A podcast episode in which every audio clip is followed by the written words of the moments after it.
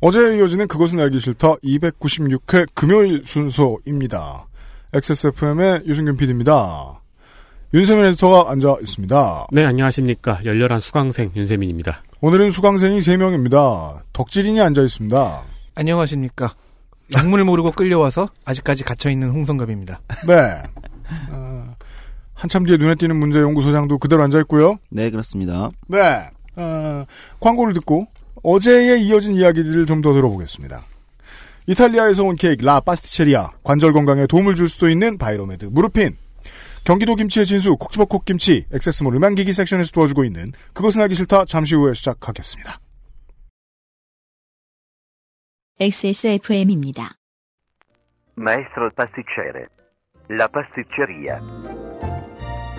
출근 전에 빤도로 챙겨 먹고 나가니까 맛있고 속도 든든하니까 너무 좋던데. 그치.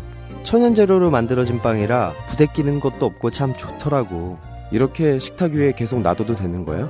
어, 그렇게 보관하는 거야. 이탈리아 전통 방식인 천연 발효로 만들어서 상온에둬야 더 맛있어. 방부제 들어간 거 아니야? 방부제는커녕 그은한 이스트도 안 쓴다고. 이탈리아에서도 파티에서나 올린다는 고급 음식을 매일 아침 먹을 수 있는 건 우리 동네에서 우리밖에 없을걸? 아무나 만들 수 있는 빵 같진 않아. 당신의 식탁은 매일같이 특별한 날. 이탈리아에서 온 케이크 라 파스티체리아. 그것은 알기 싫다 300회 특집 공개 방송 세상은 못 바꾸는 시간 15분 수도권 지하철 신분당선 양재 시민의 숲역 더케이 아트홀에서 2019년 1월 5일 토요일 저녁 6시에 만나 뵙겠습니다.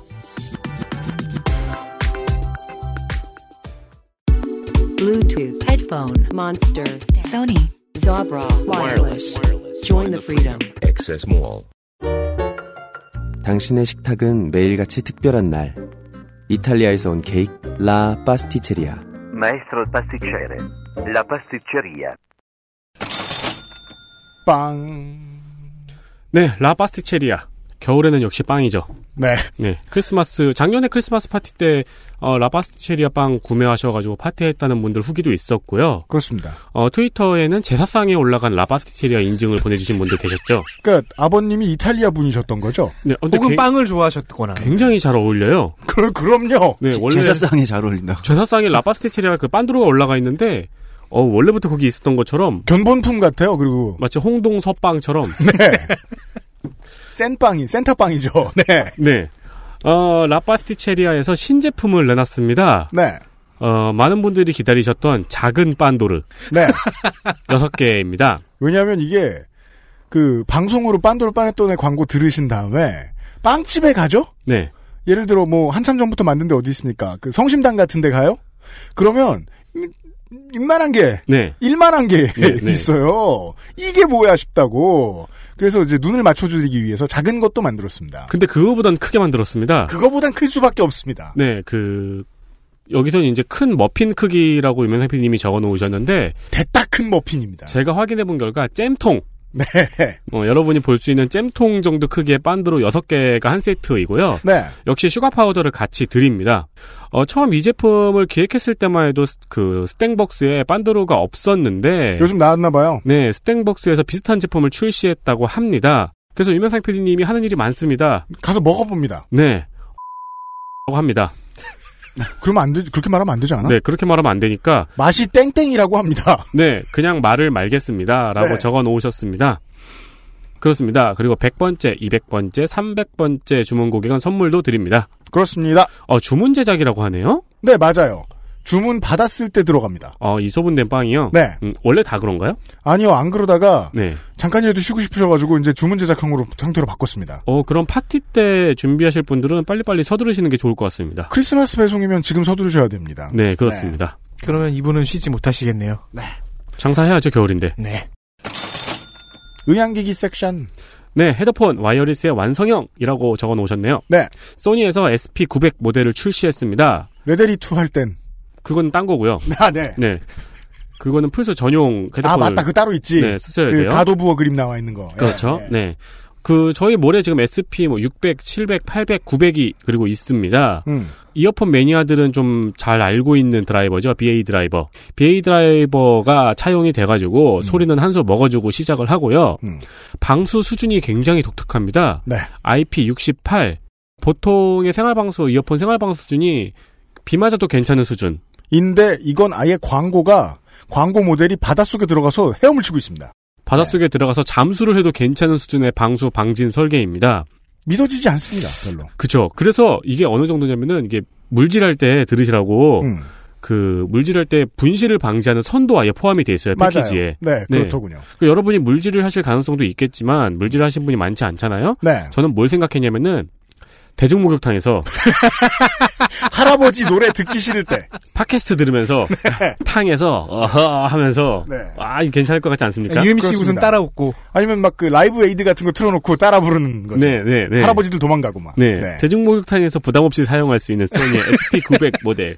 어, 몰에 들어가서 확인해 보시면 되는데요. 아이, 네. 에어팟처럼 음. 그 충전 케이스 있고요. 네. 네, 그리고 이제 여러 가지 에어팟보단 더 많은 여러 가지 패키지들이 함께 따라갑니다. 네. 몰에서 확인해 보시면 되고요. 그리고 JBL 듀엣 BT라는 블루투스 헤드폰이 있습니다. 네. 이 제품은 지금 온라인 최저가가 17만 500원이거든요. 네. 근데 저희 몰에서 9만 9천 원에 모십니다. 아, 너무 너무 한동안 안 들어보셨던 분들께 말씀드리면 이거는 그 AS는 정품 기준입니다. 물량이 많지 않습니다. 어, 들어와서 확인해 보시고 재빨리 겟 하시기를 바라고요. 오디오 프로의 블루투스 스피커 모델도 있습니다. 네. 예, 블루투스 저희 그 헤드폰 섹션을 클릭하시면은 많은 제품이 있는데요. 네. 들어오셔서 차근차근 살펴보시면은 좋은 게 많습니다. 네. 방송 안 들어도 여기 와서 사시는 분들도 계시는 것 알고 있습니다. 아, 정말요? 고마워요. 그럼 그분들은 이 고마워요라는 말을 못 듣겠네요. 그렇죠. 네. 고마워요.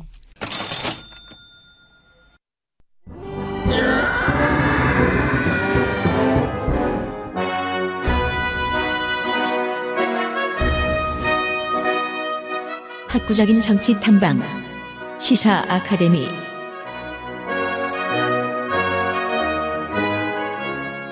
XSFM 부설 한참 뒤에 눈에 띄는 문제 연구소장에게 궁금하신 점이 있으시면 아, 소장이 직접 공개 방송 때 답해드립니다. 네. 네. 인스타그램이나 아, 각종 소셜이나 저희 메일로 동영상에 질문을 남겨서 보내주십시오. 네. 네. 아, 여러분이 말을 하셔야 됩니다. 네. 그렇습니다. 뭐 네. 사생활을 캐시거나 엉뚱한 질문을 하시면 저희가 당연히 탈락을 시켜드리겠지만 음. 진짜 웃기면 혹시 모르죠? 그렇습니다. 참고하시고요. 저희들은 이 이야기를 하면서 동시에 책을 한 권 소개를 해드리고 있었습니다. 네. 아, 어떻게 민주주의는 무너지는가라고 검색해 보시면 나옵니다. 이 책의 일부를 잠시만 보시겠습니다. 오늘날 민주주의는 그렇게 죽어가고 있다. 파시즘과 공산주의 혹은 군부 통치와 같은 노골적인 형태의 독재는 전 세계적으로 점차 종적을 감추고 있다. 최근에는 군사 쿠데타를 비롯하여 다양한 형태의 폭력적인 권력 장악은 찾아보기 힘들다. 대부분의 국가가 정기적으로 선거를 치른다. 그럼에도 민주주의는 다른 형태로 죽어간다. 냉전이 끝나고 민주주의의 붕괴는 대부분 군인이 아니라 선출된 지도자의 손에서 이루어졌다.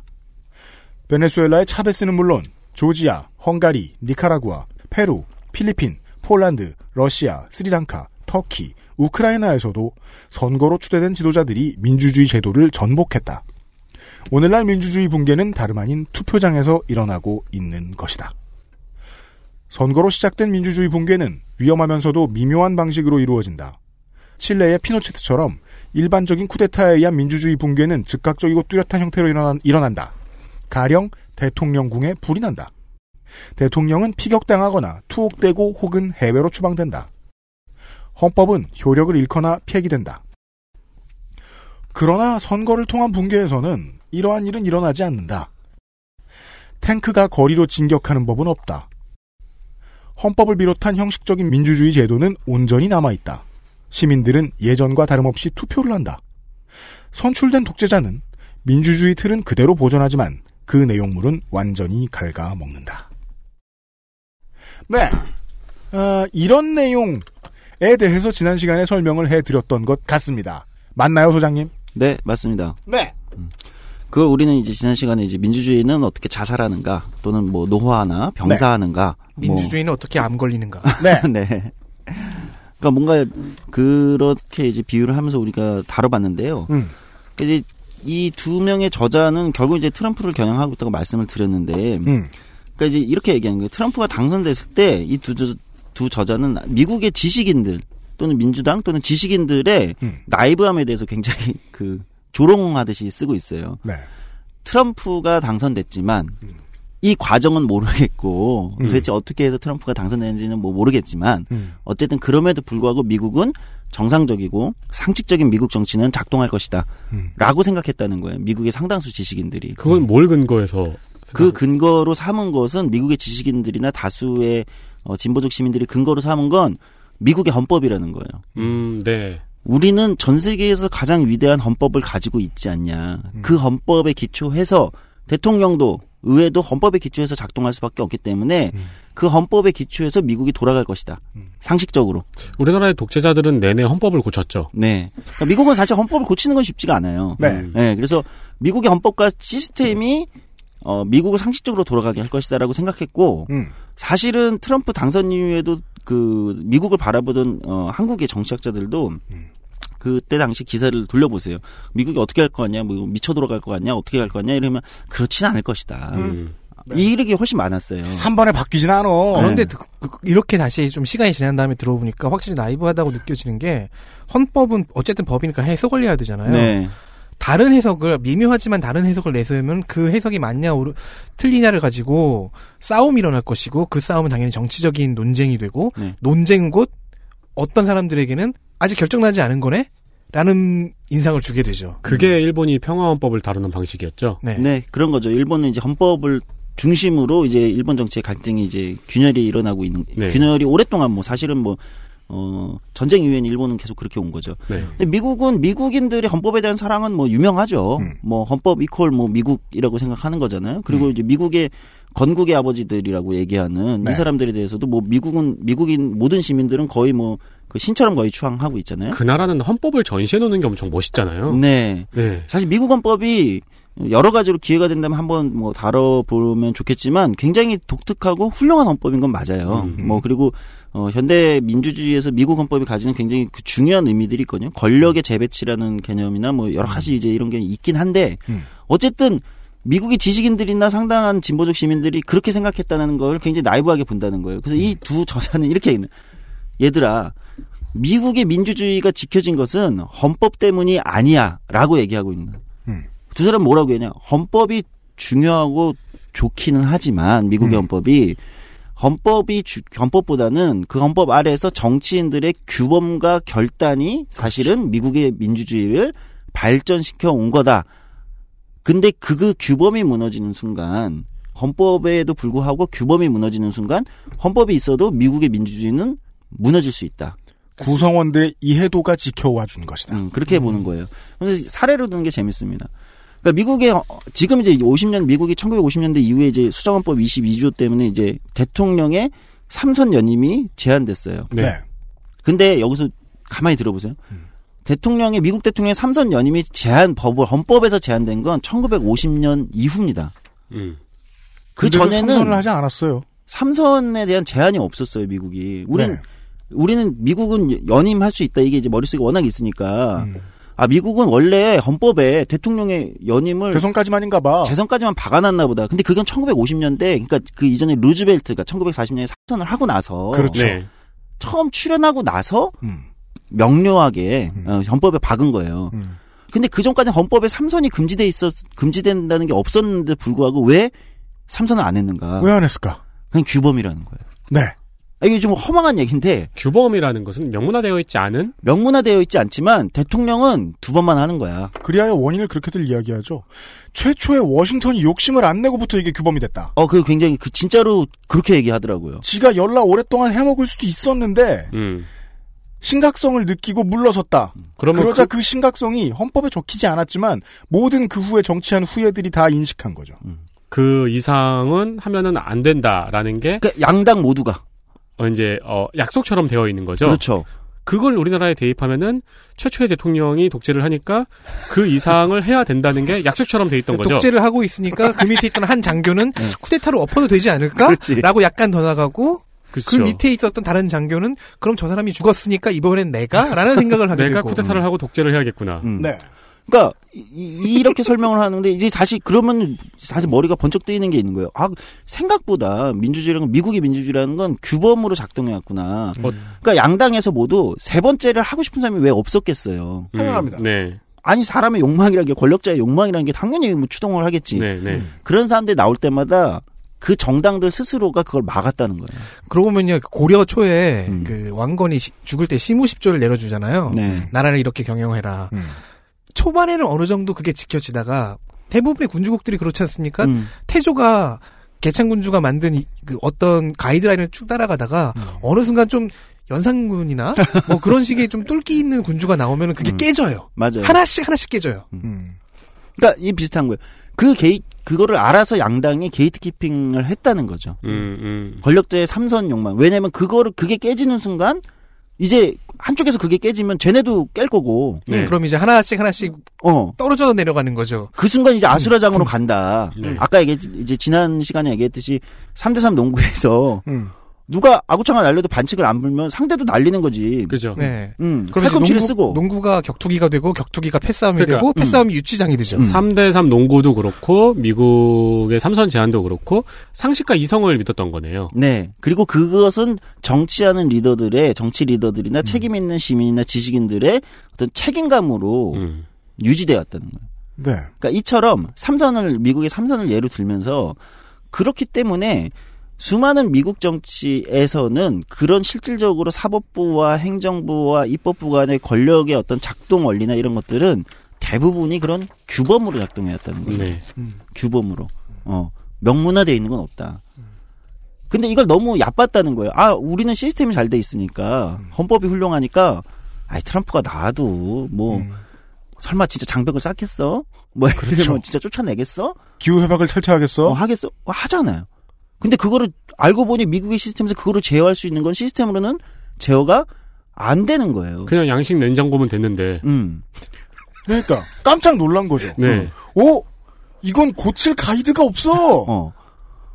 그러니까 이제 이렇게 근데 이제 이거를 예를 들면서 아 그러면 왜 이 규범이 무너졌는가? 그리고 왜 앞, 앞선 시간에 얘기했지만 왜 공화당은 gatekeeping을 하지 못했는가? 이 연어는 어딘가를 거슬러 올라갑니다. 음. 거슬러 올라갑니다. 일단 공화당은 왜 트럼프를 바지 사장으로 내세우려고 했는데 음. 그 바지 먹혔는가? 사장- 네. 그렇죠. 역으로. 바지에게 먹혔는가? 바지에게 먹혔는가? 네. 히어로즈 이게- 감독님 그리고 별명이죠. 지난 시간에 했지만 통계 분석으로 보면 네. 점점 그런 신호가 점점 오고 있었는데 음. 이 신호는 어디서부터 시작된 건가? 음. 그렇죠. 어, 이 거슬러 올라가니 두 사람은 1968년도를 지목합니다. 그렇습니까? 예, 1968년. 그러니까 이 1968년 굉장히 중요한 해라는 거는 제가 이제 이전 방송에서 알린스키를 하면서 한번 다뤘는데 네. 네. 그 알린스키를 그 방송하면서 그때 다뤘던 바로 그 사건이 모든 원 이 문제에 트럼프가 탄생하는 거에 원흉이다라고 이 두 저자가 얘기하고 있어요. 음. 야, 이, 그, 난딩네요. 트럼프가 탄생한 게 68년도부터다. 네. 그 시작은 68년도에 시작이 되었다. 이렇게 얘기를 하는 겁니다. 음. 1968년도에 무슨 일이 있었는가. 음. 자, 여기서부터는 지난 알린스키 방송 한번 참조를 해보시면 좋고요. 네. 1968년에 미국 민주당의 대선 경선이 있었죠. 네. 이제 그 제가 알린스키 방송에서 얘기했지만 그때 민주당 대선 경선이 이제 아수라장이 되는데 뭐냐면 로버트 케네디라는 굉장히 진보적이고 굉장히 인기가 많은 대중 정치인이 출연해서 음. 어 미국 민주당의 굉장히 많은 개파와 노동 운동과 뭐 민권 운동과 이런 걸 흡수하면서 연승가도로 달려 달려요. 음. 그 로버트 케네디가 대선 후보가 되기 직전까지 가죠. 음. 로버트 케네디에서 다룬 이제 그 다큐멘터리가 로- 넷플릭스에 올라와 있으니까 제가 넷플릭스 광고를 하고 있는 건 아닙니다. 하지만 넷플릭스에 올라- 매주 나올 때마다 합니다. 참 많은 것을 광고하십니다. 예. 넷플릭스에 올라와 있으니까 한번 보시면 좋을 것 같고요. 근데 이 사람이 이제 암살 당하잖아요. 제가 네. 방송에서 얘기했죠. 음. 암살을 당해요. 그러면 수많은 이제 진보적 어떤 민주당의 진보적 반전 운동에서부터 민권 운동의 지지자들이 아, 그럼 이제 어떡하지? 음. 근데 이제 그 다음에 반전 운동의 또 상징인 유진 메카시가 2등을 달리고 있었는데 네. 그러면은 차점자가 되겠지. 근데 음. 미국 민주당 68년 전당대회에서 미국 민주당 지도부가 음. 마음에 안 드는 거예요. 대중적 인기가 있는 로버트 케네디도 마음에 안 들었고 유진 메카시도 너무 진보적이고 좌, 음. 그 반전 그 운동의 상징이니까 음. 그래서 경선에 참여하지 않은 어 휴버트 햄프리를 어, 후보로 지명해 버리죠. 네. 즉 미중, 미국 민주당 지도부가 대중의 지지자들 대중의 지지자들의 음. 열망을 완전히 찬물을 끼우면서 꺾어버리죠. 반대되는 선택을 한단 말이에요. 음. 그래서 이제 미국 민당 지지자들이 전당대회에 몰려가죠. 그리고 그걸 이제 경찰을 동원해서 이제 네. 박살이 나잖아요. 그러면 피투성이가 되죠. 이제 그 사건이 유명한 그리고 이제 여기서 피투성이 된 젊은이들이 알린스키를 찾아가서 야 이래도 우리가 민주주의 안에서 이래야 되냐? 그러니까 알린스키가 오 그래야 돼 음. 이렇게 얘기했다는 거 아닙니까? 그때 울분을 토해내던 젊으니까 힐러리하고 오바마였다고. 그렇죠. 네. 예. 아니 그 얘기를 하는데 그 사건인 거예요. 그래서 난리가 난 거예요. 미국 민당은 대선에서 완패합니다. 네. 닉슨에게 완패하죠. 음. 그리고 나서 얼마나 욕을 먹었을 거예요. 아니 니들이 말도 안 되는 후보를 니들 지도부가 니들 맘대로 대중은 이 사람들을 지지했는데 그렇죠. 내서에서 대선에서도 지고 아수라장 된 거 아니냐. 그 미국 민당이 반성을 해요. 음. 야안 되겠다.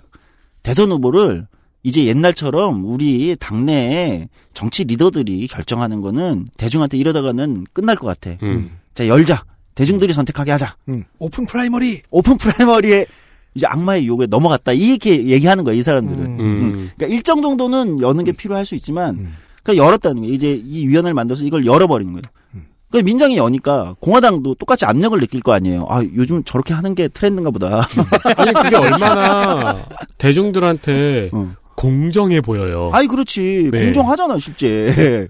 갑자기 덕후스러운 비유가 떠오르, 떠오르네요. 뭔데요? DC 코믹스에서 저스티스 리그를 만드니까 음. 마블에서 어벤져스 만들듯. 어, 어, 어, 계속 나오셔야 될 것 같아요. 하여튼 굉장히 정확해요. 네. 그 이제 공화당도 어벤져스를 만드는 것처럼 열어버리는 거예요. 네. 그 트렌드니까. 네. 둘 다 이제 68년도 기점으로 경쟁적으로 대중한테 연다는 거예요. 음, 맞습니다. 그게 음. 승리를 보장해 줄 거다. 네. 근데 논리는 맞지. 대중적 인기가 있는 사람들을 대중이 선택해서 그 사람을 내세우면 더 인기가 있으니까 대통령에 당선될 것이다. 이게 열었다는 거예요. 그 후보가 훨씬 더 강점을 많이 지니고 있다. 음. 네. 그러니까 아까 지난 시간에 통계도 얘기했지만 68년도 이후에는 민주당에서 아웃사이더가 이제 더 많이 나온다는 거예요. 음. 민주당이 먼저 열었으니까. 그렇죠. 다섯 명 대 세 명. 세 명이었잖아요. 음. 공화당도 경쟁적으로 열잖아요. 네. 열어요. 근데 민주당은 80년대 야 근데 이거 아웃사이더들이 자꾸 들어오는데 음. 정작 선거는 못 이기고. 네. 그렇죠. 아니 그렇잖아요. 민주당이 선거에 계속 지잖아요. 네. 야 이게 좀 이상한데? 바람만 불고. 어 음. 네. 이상한데? 그래서 슈퍼대의원 제도를 하면서 조정을 하는 거예요 민주당은. 그렇죠. 근데 공화당은 계속 이기니까. 괜찮아요. 아. 영화 배우면 어때? 어. 그렇잖아요. 영화 배우면 어때? 레이거 네. 레이건 얼마나 잘 됐어? 이러면서 자기들이 계속 열, 보기에는. 공화당 계속 열었다는 거예요. 게다가 또- 네. 그 다크나이트 라이즈 명대사죠. 뭐요? 승리가 너를 패배케 했구나. 그 계속 그, 그 당시에 이제 70년대 초반으로 들어오면 공화당과 민주당이 비슷한 생각을 할 수밖에 없었던 게 음. 민주당은 한번 대선을 그렇게 잡쳤고 자기들의 선택에 의해서 음. 그렇게 해서 어부지리로 승리했던 닉슨이 망작이었기 때문에 네, 음. 현재까지 예. 유일무이하게 도망친 대통령이죠. 그렇습니다. 그러니까 자기들도 뭔가 개혁을 하겠다고 말했더니 음. 옆집에서 이미 하고 있는 게 있어서 갖다 쓴 겁니다. 예. 그리고 그렇게 열어서 공화당은 어, 계속 이기니까 계속 열고. 네. 아 이게 신났지. 음. 근데 신이 났다. 음. 신났지. 아. 네, 신이 났어요. 네. 근데 신호는 계속 안 좋아지고 있었다는 거죠. 음. 지난 시간에 얘기했지만 공화당에서 계속 이제 아웃사이더들이 계속 음, 네. 계속 들어오고 계속 흥행 열풍을 가고. 근데 그때까지는 아직 아웃사이더들이 마지막에 최종 정점까지는 못 가지만 계속해서 이제 들어오긴 하는. 이 용어를 좀 정리할 필요가 있을 음. 것 같아요. 이 아웃사이더라는 단어를 왜 이렇게 이제 미국에서 신경을 많이 썼느냐 중앙당에서 우리가 잘 알고 있지 않습니까? 미국은 정치인으로 크면 계속 정치인으로 자라나고 교육받고 음. 실전을 계속 체험해 볼 수 있는 시스템이라고요. 네. 그렇게 해서 가르쳐 놓은 아니 세상 모든 분야의 엘리트하고 일하면 얼마나 편합니까? 그게 우리가 전문가들한테 돈을 쓰는 이유잖아요. 네. 정치 엘리트들이 대통령이 못 됐다는 거예요. 음. open primary를 크게 했더니 음. 정치를 평생 했던 사람 말고 지금 민주당에서는 지금 저 대선 후보 사람들한테 아무한테나 붙잡고 물어보면은 1등 누구 나옵니까? 드웨인 존슨 나옵니다. 저는 지지합니다. 저도 왜? 저도요. 내 대통령 아니거든. 네. 왜 가슴 둘레로 하면 어때 또? 그죠. 드웨인 예. 존슨이 블랙 아담 역을 한다는데요. 직접 민주주의에 대한 비판은 여기에서 볼 수 있어요. 음. 예. XSFM입니다.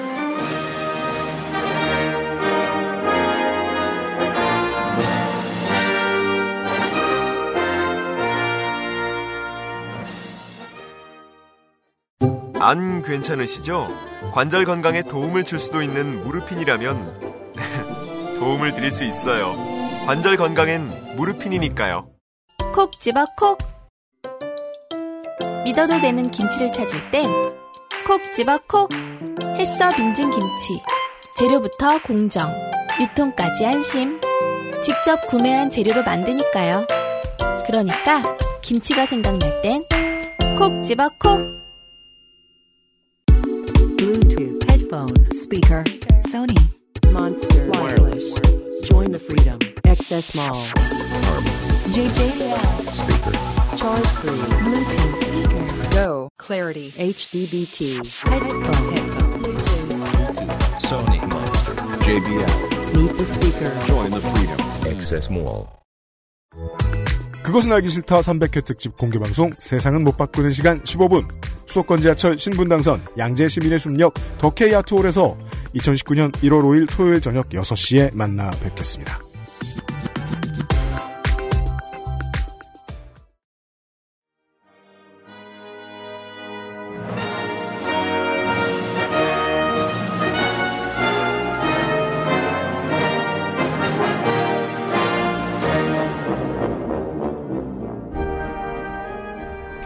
예.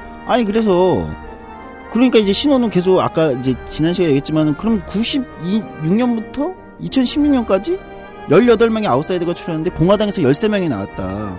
그러니까 공화당은 이미 이미 정당으로서의 gatekeeping 능력과 자기의 정당 조직으로서의 자기의 어떤 정책과 이념을 가지고 승부하는 정당이 아니게 돼버리고 있었다는 거예요. 20세기 후반부터 그 기능은 잃었다. 네, 그런데 계속해서 자기들은 아 바지 사장을 계속 데리고 와서 흥행을 해가지고 우리가 이길 수 있어. 음.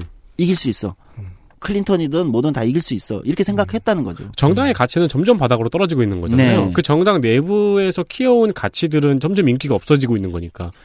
그러니까 이제 다시 얘기하자면 그러니까 그게 이제 안 좋은 순간 그게 다른 게 이제 티파티가 공화당을 절반 그렇죠. 정도 먹어버리는 음. 사태까지 왔을 때도 본인들이 못 느끼고 있었다는 거지. 음. 지금 한국당에 그 물결이 지금 들어오고 있다니까.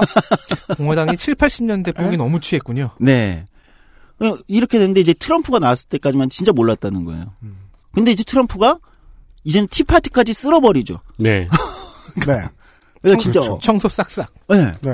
티파티마저도 그러니까 티파티가 한때 공화당 대선 경선에서 트럼프가 너무 승승장구할 때 티파티가 마지막 희망이었던 적이 있어요. 진짜 이 정도면 네네네. 정당 문을 닫아야 돼. 네. 티파티가 희망이 되면은 제가 볼 때는 그러니까 거의 공화당이 티파티에게 우리가 남이가 해야 하는 상황이 왔다는 네. 거예요. 거의 아론소 퀸이 거의 개거품 물고 쓰러져야 되는 상황이 된 거죠. 그래서 영화 찍으러 갔잖아요. 네. 이름만 있는 거네요. 그렇죠. 네, 당은 이름만 있는 아, 거네요. 그렇게 돼버렸다는 네, 당 거예요. 내부의 역사와 가치는 음. 이미 없어지고. 이게 장사나 경영해 보는 사람들의 얘기를 들어요. 바지를 데리고 갔는데 바지가 먹히죠? 그럼 본진이 바지예요. 예, 예. 어, 예, 내가 바지가 됩니다. 어, 완전 비참한 비유인데. 그래 본 경험이 있는 것 같은데요. 그렇게 될 수 있어요. 네. 바지한테 먹히면 내가 바지가 된다고. 네, 맞아요. 야, 이게 바지가 돼버린 거지. 입던 바지 줄 거거든. 이게 이제 심지어 트러, 티파티마저도 이제 트럼프가 쓸어버리면서 완전히 이제 공화당이 얼마나 무너졌는가를 증명했다는 거죠. 이 모든 시초는 1968년에 시작되었다. 음, 음. 어, 68년에 미국 자기 당에서 시작한 게 아니라 미국 민주당에서. 음. 실제로 트럼프가 68년생인 것은 아닙니다, 여러분. 네. 예. 어, 이렇게 얘기를 하는 겁니다. 근데 이제 이게 그 여기서부터 이제 고민되는 건 그런 거예요. 그러면 아니 왜 왜 왜 그 하나는 이제 정당의 게이트키핑이 무너지는 거. 그럼 정당은 왜 무너지는가? 음. 그러니까 정당은 왜 자꾸 어 그런 무리한 수를 두면서까지 그러니까 일종의 자해 행위를 했다고 표현하는 거잖아요. 음. 자해 행위를 해- 네, 했다. 네. 음. 왜 그랬는가? 상대가 너무 미웠기 때문이라는 거야. 음. 아 무조건 이겨야 돼. 음. 어. 즉, 두 저자는 다시 이제 아주 원론으로 돌아가는데, 원론으로 돌아가서 이렇게 얘기합니다. 민주주의에서 이제 아까 규범 얘기를 했는데, 그 규범이 무너지는 경우는, 네. 내가 반칙, 사실 이게 정확하게 법적으로 반칙은 아니겠지. 맞아요.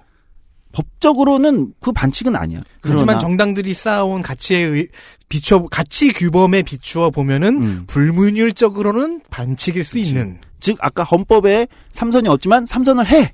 그럼 이제 무너지는 거잖아, 다 같이. 그렇죠. 그럼 사선은 왜 안 돼? 음. 어차피 법이 없는데, 음. 그럼 5선은 왜 안 돼? 이제 그러면 이제 그냥 장기 독재가 돼, 돼버리는 거니까. 네. 예.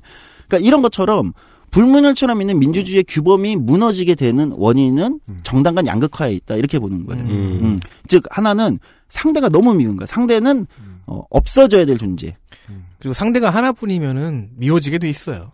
없어져야 될 존재. 네. 즉 저 사람과 나는 경쟁자가 아니고 쟤를 죽여야 되는 거. 음. 즉 소멸시켜야 되는 존재로 생각하면 그때부터 이제 양, 정당 간 양극화가 정치 양극화가 일어나는 거죠. 양쪽이 이제 극단으로 가게 되는 거예요. 양쪽으로 점점 멀어져요. 왜 서로 더 격렬한 증오와 미움을 동원해야만 맞습니다. 상대를 없앨 수 있으니까. 네. 실제로 컨설턴트는 그 정신교육을 후보들한테 그렇게 시킵니다. 네, 그렇습니다. 이게 100대 0으로 이겨야지 51대 49로 이기려고 생각하면 진다. 음, 음. 예. 근데 사실 민주주의는 기껏해야 51대 49로 이기는 게 민주주의의 원래 네. 특성이거든요. 근데 어쨌든 상대가 없어져야 될 존재로 생각하면 양쪽에 각자가 양쪽에 자기 극단을 동원하게 된다는 거예요. 음. 근데 특이하게도 이게 이제 전형적으로 야- 어떤 극단, 그러니까 양쪽의 극단을 동원하는 건 기존의 현대민주주의 20세기 초까지는, 20세기 중반까지는 좌파 쪽에서 일어났던 일이에요. 음. 그렇잖아요. 더 왼쪽의 정당들이 출연한단 말이에요. 네, 네. 어, 예를 들면 이게 뭐 꼭 빨갱이다 이런 얘기가 아니라 기존에 약간 3인당이 있으면 3인당보다 더 왼쪽에 있는 그러니까 독일도 예를 들면 좌파당, 음. 뭐 링케, 음. 예를 들면 녹색당도 사실은 처음에는 반체제 정당으로 그렇죠. 출발하는 거잖아요. 네. 그러니까 왼쪽에서 사실은 그런 흐름들이 나왔어요. 왼쪽에서를 이제 90년대를 기억해 8, 90년대를 기억해 보면 왼쪽에 있던 정당이 쟤네들은 오른쪽에 있다라고 보수당을 뭐라고 합니다. 음. 그러면 더 왼쪽에 있는 정당이 나와서 왼쪽에 있는 정당 보고 쟤네들은 오른쪽에 가 있다고 얘기를 합니다. 음. 점점 나오죠 그런 식으로. 똑같은 놈들이다, 똑같은 놈들이다, 똑같은 놈들이다 하면서요. 그러니까 저기가 극좌인 줄 알았는데 극좌가 점점 멀어집니다. 네. 어, 그게 반복돼요. 근데 그게 사실 유심히 보면 이 사람들의 얘기는 20세기 후반부터는 오른쪽에서 네. 21세기부터는 오른쪽에서 나온다는 거예요. 음. 우리도 번듯한 극우 정당이 있어요, 청취자 여러분. 네. 그리고 그게 바닥인 줄 알았는데 더 바닥이 생겨요. 점점 네. 생긴다는 거예요. 점점. 그리고 그것이 만약에 그 오른쪽에 있는 보수 정당이 음. 지도부가 자기가 점점 실패하지 무능력이 점점 반복되면 음. 아 우리도 바지를 그죠? 그럼 자기 오른쪽에 왜 극우가 인기가 있으니까 네. 조원진을. 어 오른쪽에 눈을 돌리는 순간 음. 바지를 데려오려고 했는데 자기가 바지가 돼버리는 상황이 반복된다는. 알고 보니까 머리를 데려왔더라. 음, 컨트롤 할 수 있을 줄 알고 불러온 사람이 나를 잡아먹고. 음. 네. 90년대 정치사의 한국 정당의 습관에 의하면 김영삼, 김대중이 하라 그러면 하는 정당이기 때문에 새로 당이 생기거나 새로운 정치인이 무소속으로 뜨면 그를 데리고 오면 됐습니다. 네. 음. 근데 지금은 그렇게 하면 그가 김영삼, 김대중이 될 거라는 거죠. 그렇죠. 네. 즉 어떻게 보면 21세기에 어 수많은 나라들에서 극우 정당들이 어떻게 이렇게 빠르게 급속도로 성장하고 근데 성장할 수까지는 알겠어. 음. 그거는 뭐 여러 가지 뭐 난민 문제도 있고 경제적 실패, 양극화도 있고 뭐 여러 가지 요인이 작동하니까. 사람들 불만은 많겠지. 근데 어떻게 주류 정치마저도 잡아먹는 형태로 등장하게 되는가? 음. 이것은 기존 주류 정치에 있던 보수 정당들이 음. 자기 정당으로서의 능력을 계속해서 잃어버리면서 근데 그 잃어버리는 과정은 좌파가 미우니까 음. 좌파가 미우니까 그 미- 좌파를 어 뭐랄까요? 이겨야 된다. 소멸시키기 위해서 음. 좌파를 소멸시켜서 더 오른쪽으로 가게 되는 욕심을 낸다는 거죠. 음. 그렇게 될 경우 원래 전통적으로 중도 보수 정도의 어, 합리적 보수 또는 중도 보수 정도로 그 정당의 기본적인 걸 유지시켜 준 사람들이 이탈해 버리고 음. 그 자리를 더 오른쪽에 있는 약간 미친 사람들이 들어와 버리면서 먹어버린다는 거죠. 네. 즉 정치적 양극화, 상대를 죽이고자 하는 정치적 양극화가 정작 나를 파괴시켜 버리는 결과로 어 귀결돼 버리는 역설이 발생한다는 게 이 사람들의 이제 핵심적인 주장입니다. 내가 대박 뭐 엘리트 집안에서 태어나서 번듯하게 공부했고 열심히 살아온 사람이고 집안의 가치도 우파고 나도 교회 열심히 나가고 나도 우파 정치인으로 커도 되는 사람이야. 근데 이제 정치판에 들어왔더니 너무 바쁘고요. 쟤네를 이겨야 돼요. 네. 이기기 위해서 내가 점점 화가 납니다. 정치란 일상이니까 이거는 그냥 모두의 인생에 비춰서 한번 생각을 해보십시오. 내가 정치적인 싸움에서 반발짝 옆에 있는 쟤를 너무너무 이기고 싶어. 그럼 나는 정치인 유닛이 아니라 투사 유닛으로 변해야 되거든요. 음. 예, 갑자기 헌터나 바바리안이 돼야 되거든요. 난 원래 그거 아니야.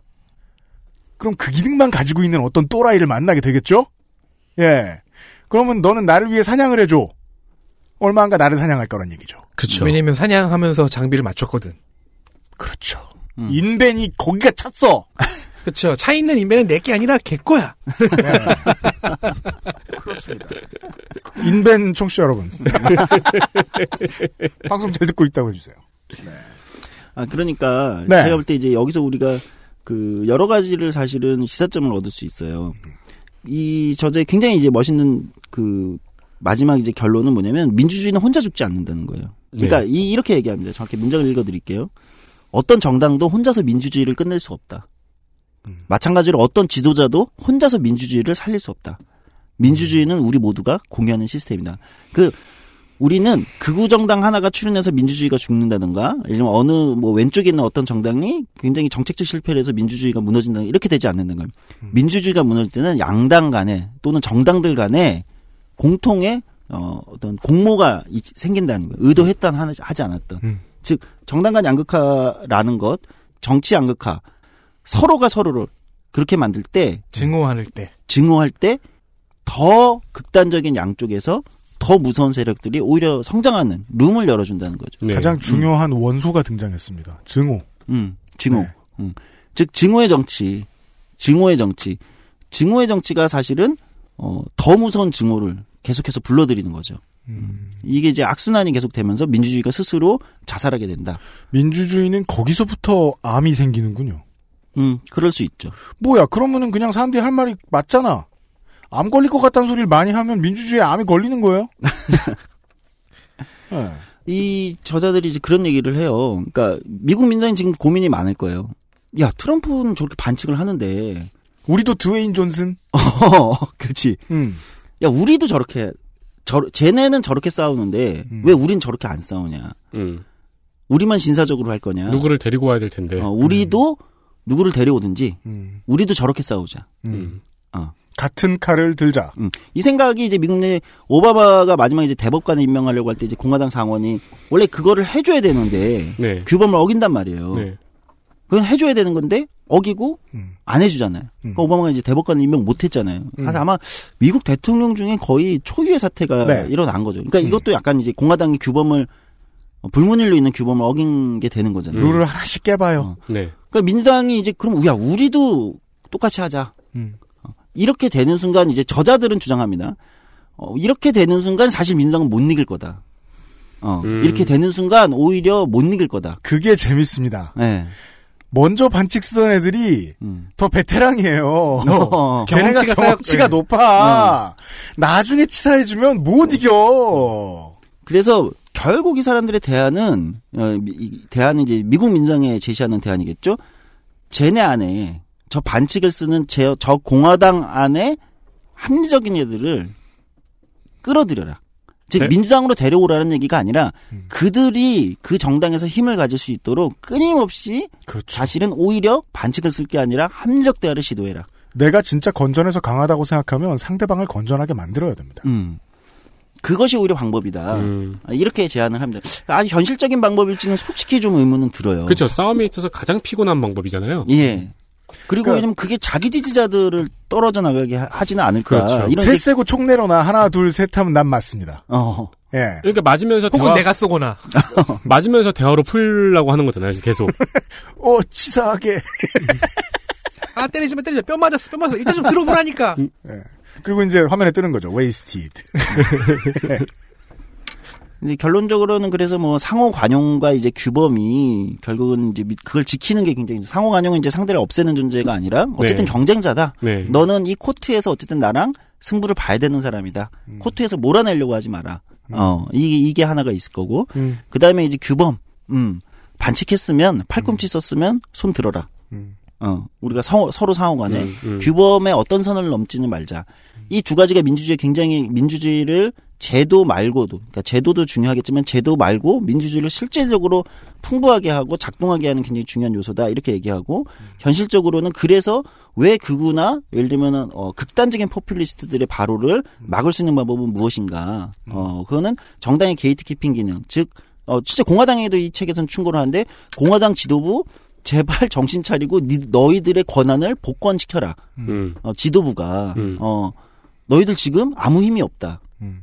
너희의 거- 힘을 복원해라. 네. 어, 이런 걸 던지거든요. 그 자유한국당이 지금 계속 아웃사이더를 찾고 있는 거잖아요. 음. 음, 많은 사람들이 댓글에서 하는 말을 그대로 하는 누군가를 데리고 오려고 하고 있겠죠. 그게 이런 충고 아니에요. 너희들이 이겨서 승자가 아니다. 음. 너희들은 이긴 바지다. 예, 승리만 한. 예. 혹은 이렇게 얘기할 수도 있겠네요. 그 다들 얘기하지 못하시는 것 같으니까 제가 촉대를 맬게요. 뭐 하려고? 한국당이 아무리 밉고 한국당이 아무리 틀린 것이 보여도 격 떨어져. 아, 네. 그 규범을 지킵시다 우리가. 알겠습니다. 네. 편집이다. 그러니까 이 모든 이 얘기들은 이념적으로 왼쪽이든 오른쪽이든 모두에게 사실은 통용될 수 있는 얘기예요. 네. 네. 왼쪽이든 오른쪽이든 우리가 민주주의라는 제도 자체는 원래 좀 더 극단적인 주장에 끌릴 수밖에 없는 경향성이 있어요. 네. 우리 모두는 좀 더 선정적이고 극단적인 거에 더 끌리게 되어 있어요. 그리고 원래 극단적인 사람들 목소리가 제일 커요. 네. 그거에 끌릴 수밖에 없어요. 어, 그런, 첫 시간에도 얘기했지만, 그런 제도적 어떤 위기를 음. 내포하고 있는 것이다. 음, 이 음. 제도는. 음. 그런데 우리가 극단의 주장들은, 아주 극단적인 주장들은 시원할진 모르겠지만, 책임 있는 결과를 만들어주진 않아요. 네. 음, 책임 있는 결과를 만들어주진 않아요. 그렇기 때문에 책임 있는 결과, 변화를 생각한다면, 변화를 생각한다면, 아, 그런 극단적인 분노와 증오의 주장에도 불구하고, 음. 불구하고, 어떻게 실질적인 우리 사회의 변화를 만들 수 있는 목소리에 조금 네. 더 힘을 실어줄 수 있을까? 네. 어, 또는 그런 힘행, 힘과 변화를 추구할 수 있을까? 음. 정치가들이. 네. 음, 그러기 위해서 끊임없이 민주주의라는 제도가 갖고 있는 악마의 유혹. 악마의 유혹. 네. 아, 저 주장을 하면 내가 댓글 많이 받을 것 같은데, 네. 어, 뭐 트윗이 많이, 리트윗이 많이 될 것 같은데, 음. 페북 좋아요가 많이 늘릴 것 같은데, 지금은 그대로 돈으로 환산됩니다. 유튜브니까. 아, 그렇죠. 지금, 그러고 보니까 보수 쪽의 유튜브에 바로도 사실 네. 네, 맞아요. 그런 맥락에서 우리가 이해할 수 있겠네요. 그러니까 박정희 피규어를 100만 원에 팔지. 그쵸. 네, 그 얘기 진짜 계속 참고 있었는데. 미안하다. 좀 질러 괜찮아요. 많이를 참고 있었구나 다들. 그러니까 이 유, 유혹, 이 악마의 유혹에 어떻게 하면 넘어가지 않는가. 음. 넘어가는 순간 사실은, 어, 내가 이기는 것 같지만 사실은 바지가, 음. 어, 먹어버리는 이런 상황들이 있다는 거를 한번, 한 번은 우리가 고민해 볼 필요가 있지 않을까. 그 유피님이 그런 말씀을 하셨죠. 지금 너무 기대된다고. 뭐가요? 어떤 슈퍼스타가 나와가지고 음. 극우를 휩쓸지 음. 우익 정당을 휩쓸 슈퍼 어떤 슈퍼스타가 나올지 기대된다고. 근데 그게 이제 오늘의 이야기는요. 거기서 이제 보론인 거기서 더 중요한 이야기인데요. 기대는 돼. 네. 근데 그는 이길 거예요. 그런 현실적 고민을 하는 이유가 있어요. 미국 정치가 아까 얘기했지 68년도부터 이 책에 저자는 68년도부터 그런 조건들을 차, 차근차근 20년 간격으로 밟아왔다고 하는 거잖아요. 네. 점점. 그러면 그대로 한국 정치를 한번 분석해 보자는 거예요. 음. 똑같이. 네. 그럼 우리도 어느 시점부터 아마도 제가 볼 때는 그거는 2000년대 초반 어느 시점일 거예요. 음. 어느 시점부터 한국 정치도 그것이 출현할 수 있는 음. 조건은 이미 만들어져 있다고 봐야죠. 그러니까 UMC의 그는 이길 것이다. 그 네. 슈퍼스타가 등장하면 그는 이길 것이다라는 게 괜한 기우가 아니라는 거예요. 아, 우리 민주주의 이 정도 했는데 설마 한국에서 다시 그런 게 나오겠어? 그건 미국이 너무 후지니까 트럼프가 나오는 거지. 이거는 사실 굉장히 나이브한 생각일 수 있겠다. 음. 네. 저도 예전에는 이 책을 보기 전까지는 아유 우리나라 민주주의 이 정도 됐으면 동아시아에서 이 정도 민주주의 하는 나라 없고 네. 어 그리고 굉장히 많은 경험과 또는 시민적 저항으로 굉장히 많은 것을 극복한 뭐 거의 전 세계에 내놓을 만큼의 자랑스러운 어떤 어 역량이 있는 민주 민주 역량이 있는 사회다. 음. 이런 사회에서 그런 극단적인 것은 성공할 수 없다라고 네. 생각해 왔습니다. 음. 근데 이 책을 보면서 아 내가 너무 나이브하게 생각했나? 네네네. 이 생각이 확실히 들어요. 제 2의 박근혜를 볼 수 있다. 음, 그렇죠. 그 제 2의 박근혜. 박근혜가 포퓰리스트였는지는 뭐 우리가 논의를 해봐야겠지만. 근데 박근혜는 바지였기 때문에 네. 제 2의 아, 최순실의 어, 바지. 그러면 업그레이드 박근혜. 그 왜 저 저 두 가지 정도를 여기까지인가요? 예, 예, 예. 네, 두 가지 정도 볼 수 있을 것 같은데 그 하나는 이제 한국의 정치사는 어, 꾸준히 정당 불신 위주였습니다. 예. 이제 문민정부 이후로 직접 민주주의가 수복이 되었음에도 불구하고 이 정당이 너무 좋아서 투표한다는 어른들은 없었습니다. 보통 음. 내 고향이 거기여서였지. 네. 아, 그래서 국민들이 가지고 있던 그 신뢰의 부존재를 증명해 준 것이 언제나 높은 득표율의 3등 후보들이었습니다. 음. 예. 정주영, 이인재, 포기했지만 정몽준, 안철수 이런 사람들이지요.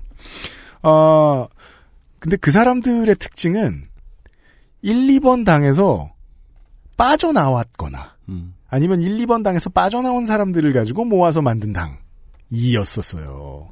따라서 그들은 제도권의 일부, 게이트키퍼들의 일부였거든요. 아웃사이더인 처럼 네. 행동하는. 근데 오늘 말씀을 들어보니까 표심은 그들이 아웃사이더인 줄 알았다가 음. 막판이 되니까 아니구나라는 걸 알게 된 정도랄까요? 음. 예. 한국은 쭉 그래왔다니까요? 어, 3등할 후보가 진짜 개아싸면 음. 혹시 모르겠다. 네. 근데 저는 정말 20대 때 허경영이 무서웠어요. 음. 예. 이 사람 더 뜰 것 같다. 음. 진짜 무서웠어요. 음. 근데 이 사람이 이제 뭐 횡령인가? 뭐 이런 걸로 잡혀 들어가는 거 보면서 청원으로 잡혀 들어가지 않나요? 모르겠어요. 그, 그, 아, 그래도 그 여러 가지로. 예. 음. 시스템이 걸러냈구나.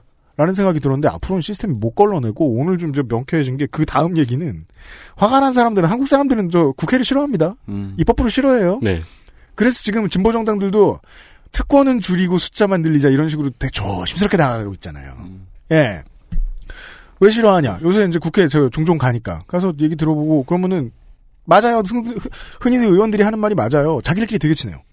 네. 밥 같이 먹고 짜러 같이 가고 친해요. 네. 근데 친한 게 훨씬 나아요. 그래야 그나마 인간적으로 존중을 하지. 음. 친한데도 저러잖아. 음. 근데 친하다 그러면 사람들은 싫어해요. 그러니까 다 똑같은 놈들이라고 생각. 그렇죠. 그렇죠. 누군가 그걸 제대로 대변해주면 들어올 거 아니에요. 사람들이 표로 보여줄 거 아닙니까. 아, 결국 답을 내는 것은 규범이나 시스템을 되살리는 여유? 그니까 이게 그래서 골치가 아프다니까. 한국에 지금 그런 게 있나요? 민주주의의 위기를 직접적으로 가져오는 가장 중요한 원소 단위로서의 증오에 대한 설명을 들었잖아요 오늘. 네. 증오가 커지는 만큼 민주주의는 알아서 무너진다. 네. 그게 제가 되게 지난번 정권부터 이게 아닐 텐데 싶은 마음이 드는 게 사람들이 정치로 복수를 하고 싶어 해요. 그런 거죠. 네. 네. 내 지난 SNS 생활의 수모를 복수하고 싶어 해요. 맞아, 맞아. XSFM입니다. 콕 집어 콕. 좋은 원료를 쓴 김치를 만들 시간이 없을 땐 콕 집어 콕. 배추, 무, 고춧가루, 생강, 전부 국산. 다시마, 홍합, 표고버섯도 아낌없이 쓰죠. 그러니까 김치가 생각날 땐 콕 집어 콕. 분노보다는 웃음으로. 결론보다는 관찰력으로. 정의감보다는 균형 감각으로 버텨온 그 알실의 325주. 그간 함께 해주신 시간에 대한 자그마한 감사 인사. 그것은 알기 싫다 300회 특집 세상은 못 바꾸는 시간 15분. 앞으로도 한동안 없을 XSFM 위켄드. 문학인, 농축산인, 시사아저씨, 비정규인, 노동운동 히어로, XSFM 부설, 한참 뒤에 눈에 띄는 문제 연구소장 등 흔하지만 만나긴 어려운 게스트들과 함께 합니다. 수도권 지하철 신분당선 양재 시민의 숲역 덕케이 아트홀에서 2019년의 첫 번째 주말 1월 5일 토요일 오후 6시에 뵙겠습니다. 그것은 알기 싫다 300회 특집 공개방송 세상은 못 바꾸는 시간 15분. 예매는 인터파크에서 12월 13일 목요일 오후 2시부터 시작합니다.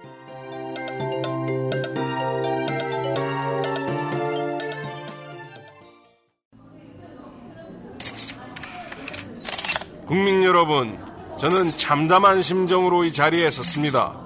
여당 정치인으로서 지난 정권의 과오를 반성하고 다시금 국민 여러분께서 저희를 지켜봐 주실 때까지 무릎 꿇고 또 무릎 꿇... 안 괜찮으시죠? 관절 건강에 도움을 줄 수도 있는 무르핀이라면 대국민 사과도 좀 더 잘할 수 있게 도움을 드릴 수 있어요. 관절 건강엔 무르핀이니까요. 근데 우리는 또 그 여러 가지 산업과 문화와 경제의 실험장 같은 한국에 살고 있잖아요. 한국이 모든 게 왜 이렇게 빨리 발전했나 생각해 보면 우리의 삶을 되돌아보면 쉽거든요. 상식이 세계에서 가장 빨리 무너지는 나라라는 생각이 들어요. 음. 예. 어 규범선에서 이거 빨리 저 제낄 거 없나? 음. 크런치 모드를 해볼까? 이런 식으로요. 네. 그렇죠. 사람들은 이런 아이디어를 정말 빨리빨리 잘 낸다는 거예요, 한국에서. 정치도 매우 그렇다. 네. 아, 네. 그런 얘기였습니다. 그니까, 한국당 민주당의 양당제가 지켜둬야 된다는 게 아니에요. 예. 네. 당이 있으면 당에 있는 사람들이 정치를 잘했으면 좋겠는데 그것이 어떤가에 대한 제언들. 이, 아마 이 책에 나와 있을 겁니다. 아, 마지막으로 저도 이 책의 일부로 오늘 시간을 좀 접었으면 좋겠습니다. 그러나 두려움 혹은 분노만으로 민주주의를 지켜낼 수는 없다. 우리는 겸손하면서 동시에 용감해야 한다. 경고 신호를 인식하고 위험한 신호를 가려내기 위해 다른 나라에서 배워야 한다. 또한 다른 나라의 민주주의를 파멸로 몰아갔던 치명적인 실수를 인식하고 다른 나라의 시민들은 민주주의의 심각한 위기에 맞서 어떻게 저항했는지 그리고 민주주의 붕괴를 막기 위해 어떻게 뿌리 깊은 양극화를 극복했는지 살펴보아야 한다. 물론 역사는 똑같이 반복되지 않는다. 하지만 거기에는 패턴이 있다. 역사적인 사명인 이 책에서 우리가 바라는 것은 너무 늦기 전에 그 패턴을 발견해내는 일이다. 예. 요런 얘기였습니다. 책 제목은 어떻게 민주주의는 무너지는가? 입니다. 네. 아, 또 제가 또 오늘도 UPD의 그 틀린 예상. 경거망동 시간. 네. 이 얘기는 한참 뒤에도 눈에 안 띌 것 같습니다. 왜? 결국 증오한 사람들은 내 증오가 민주주의를 무너뜨렸다라고 분석해내지 못할 거예요. 음, 네. 네. 그렇죠. 네.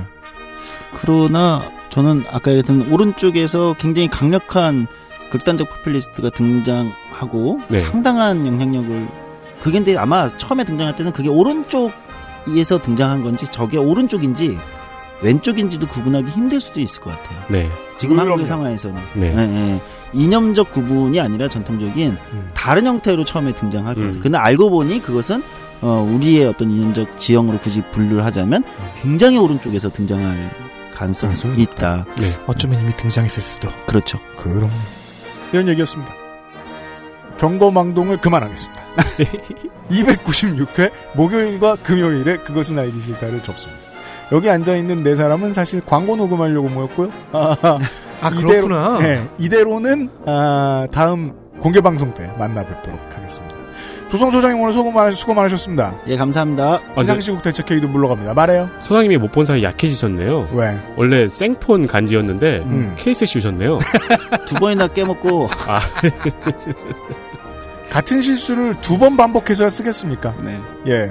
제가 라이브했다고 생각 반성을 하고 그렇습니다. 아, 덜 라이브지기, 덜 라이브해지기 위해서 예, 고민하는 방송을 다음 시간에 또 준비를 하도록 하겠습니다. 들어주셔서 감사합니다. 안녕히 감사합니다. 계십시오. 내일 뵙죠. 안녕히 계십시오.